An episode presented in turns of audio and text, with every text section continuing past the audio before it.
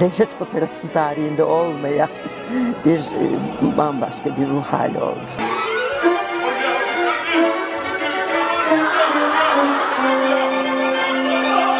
Coşkuyla biz işte Semiha için söylüyoruz, Semiha için oynuyoruz.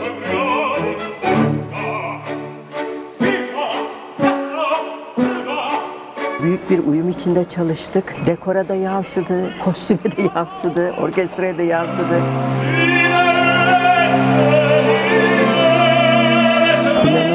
İnanılmaz bir dekor çıktı.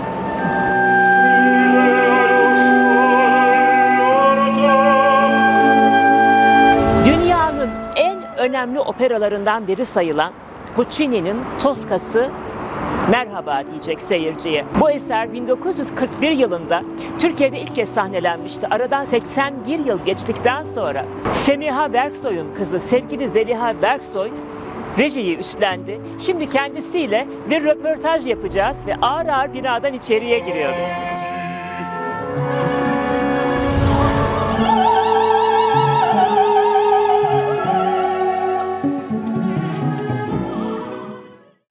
Sevgili Zeliha Berksoy hoş geldiniz. Hoş bulduk. Ee, Toska'nın dünya opera sanatı açısından önemi nedir? Tosca çok çarpıcı bir opera, enteresandır. Puccini'nin çok özen gösterdiği bir opera, özellikle Fransız devrimi sonrası. Zaten konu Fransız devrimi hikayesinde geçiyor. Napolyon orduları işte e, şeyde İskenderiye'de İtalyanlara karşı bir savaş kazanıyorlar. Sonra İtalya Fransa'nın idaresine giriyor. İtalya Fransa oluyor. Fakat bu opera bir gecede geçiyor aslında.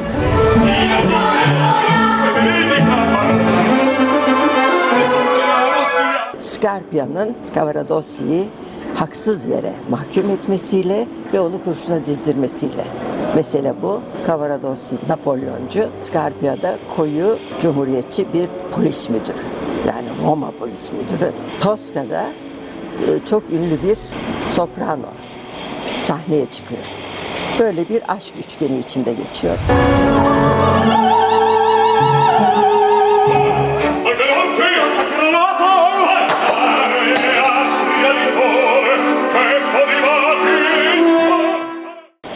Operayı Atatürk en sevdiği opera. Annem e, 1939'da Berlin'de Yüksek Müzik Akademisi'nden sonra ilk orada sahneye çıkıyor.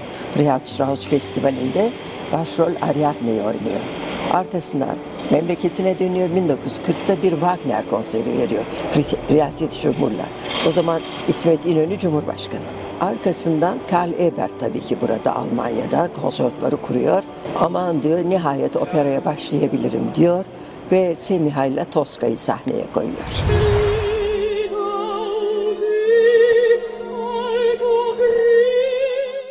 Peki Gazi Mustafa Kemal Atatürk bunu neden bu kadar önemli istemiştir? Siyasi yönü mü? Ancelotti ile Cavaradossi'nin Cumhuriyet uğruna savaşmaları mı? Önemi nedir sizce? Tabii çünkü Fransız ihtilali meselesi çok ilgisini çekiyor.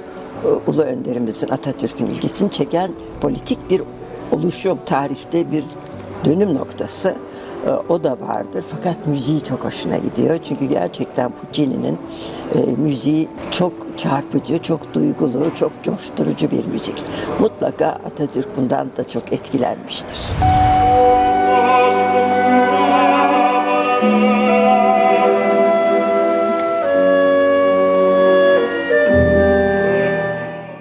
81 yıl sonra tekrar Toska'yı koyma fikri nasıl oluştu? Genel Müdür Murat Karahan uluslararası bir şöhrete sahip bir tenor aynı zamanda.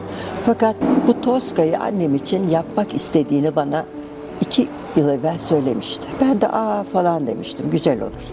Fakat bu sefer beni aradı ve benim sahneye koymamı istedi. Bunun üzerine çok heyecanlandım tabii. Ondan sonra hem annem adına bir şey olacak onun anısına ve koşa koşa geldim.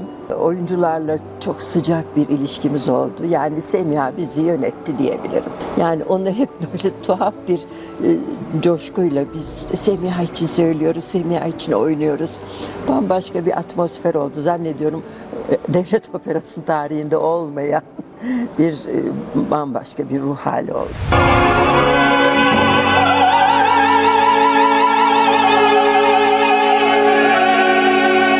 Peki biz 81 yıl sonra nasıl bir Toska izleyeceğiz? 81 yıl önce nasıldı, bugün nasıl? Neler değişti? Herhangi bir değişiklik var mı? Şimdi 81 yıl önce de annem yüksek dramatik sopran olduğu için ve Scarpia'da da çok önemli bir bas bariton Nurullah Taşkıran oynuyor. Yani o bence tabii dünya klasmanında çok yüksek ses olarak çok yüksek. Regine Karl Ebert. Burada da müthiş sesler var. O Toska ile bu Toska arasında hiçbir fark yok. Çünkü orada da büyük sesler ve büyük ustalar söylüyor. Şimdi burada da tabii iyi sesler ve ustalar var. Genç ustalar var. O bakımdan kalite açısından hiçbir fark olmadığı gibi kulak farkı var.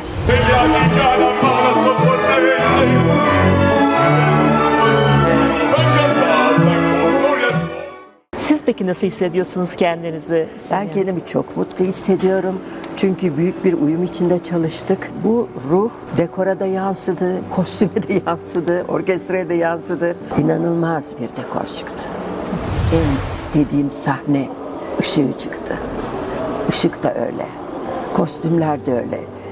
Gerçekten büyülü oldu. Çünkü ben bu Santa Andrea Kilisesi'nde geçiyor birinci perde. Aynısını istedim.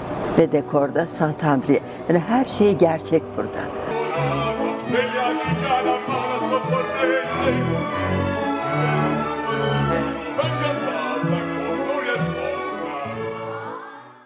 İkinci perdede Scarpia'nın odası Roma Emniyet Müdürü.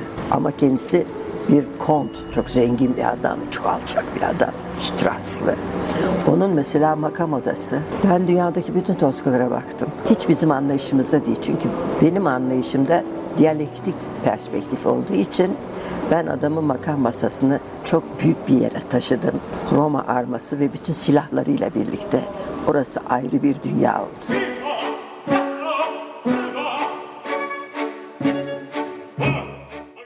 Sorularımızı yanıtladığınız için çok teşekkür ediyoruz. Çok teşekkür ediyorum. Geldiniz, bu programı yaptınız. Semiha Bergsoy'un anısına böyle bir şeye vesile oldunuz. Ben de size çok teşekkür ediyorum. Çok güzel bir temsil olacağını biliyorum. Umarım bizi hissediyordur buradan. Hisseder o, gelir. Umarım öyle. Çok teşekkürler. Sağ olun. Rica ederim.